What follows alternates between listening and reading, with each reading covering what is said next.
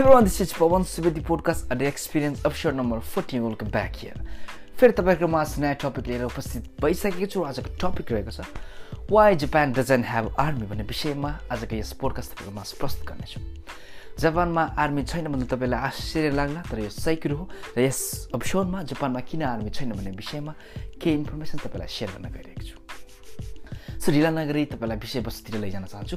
Number one यसको reason रहेको छ। जापान वर्ल्ड वार टू पछाडि।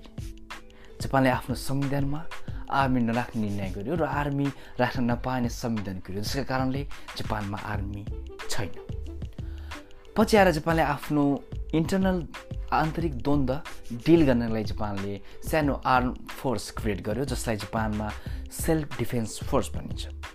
त्यसै गरी नम्बर टू यसको रिजन रहेको छ। वर्ल्ड वार टू पछाडि जापानको ब्याकसाइड भनौँ या सेक्युरिटीको जिम्मा युएसए युनाइटेड स्टेटले लिएको पाइन्छ।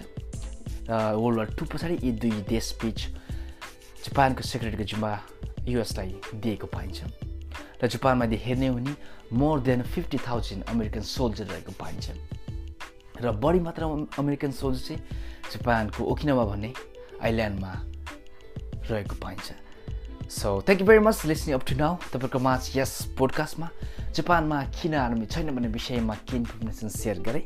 So I think you like it next week फेरि तपाईँको माझ नयाँ टपिक लिएर आउने भाषाका साथ। यस एपिसोडबाट बिदा लिन चाहन्छु। Have a great night bye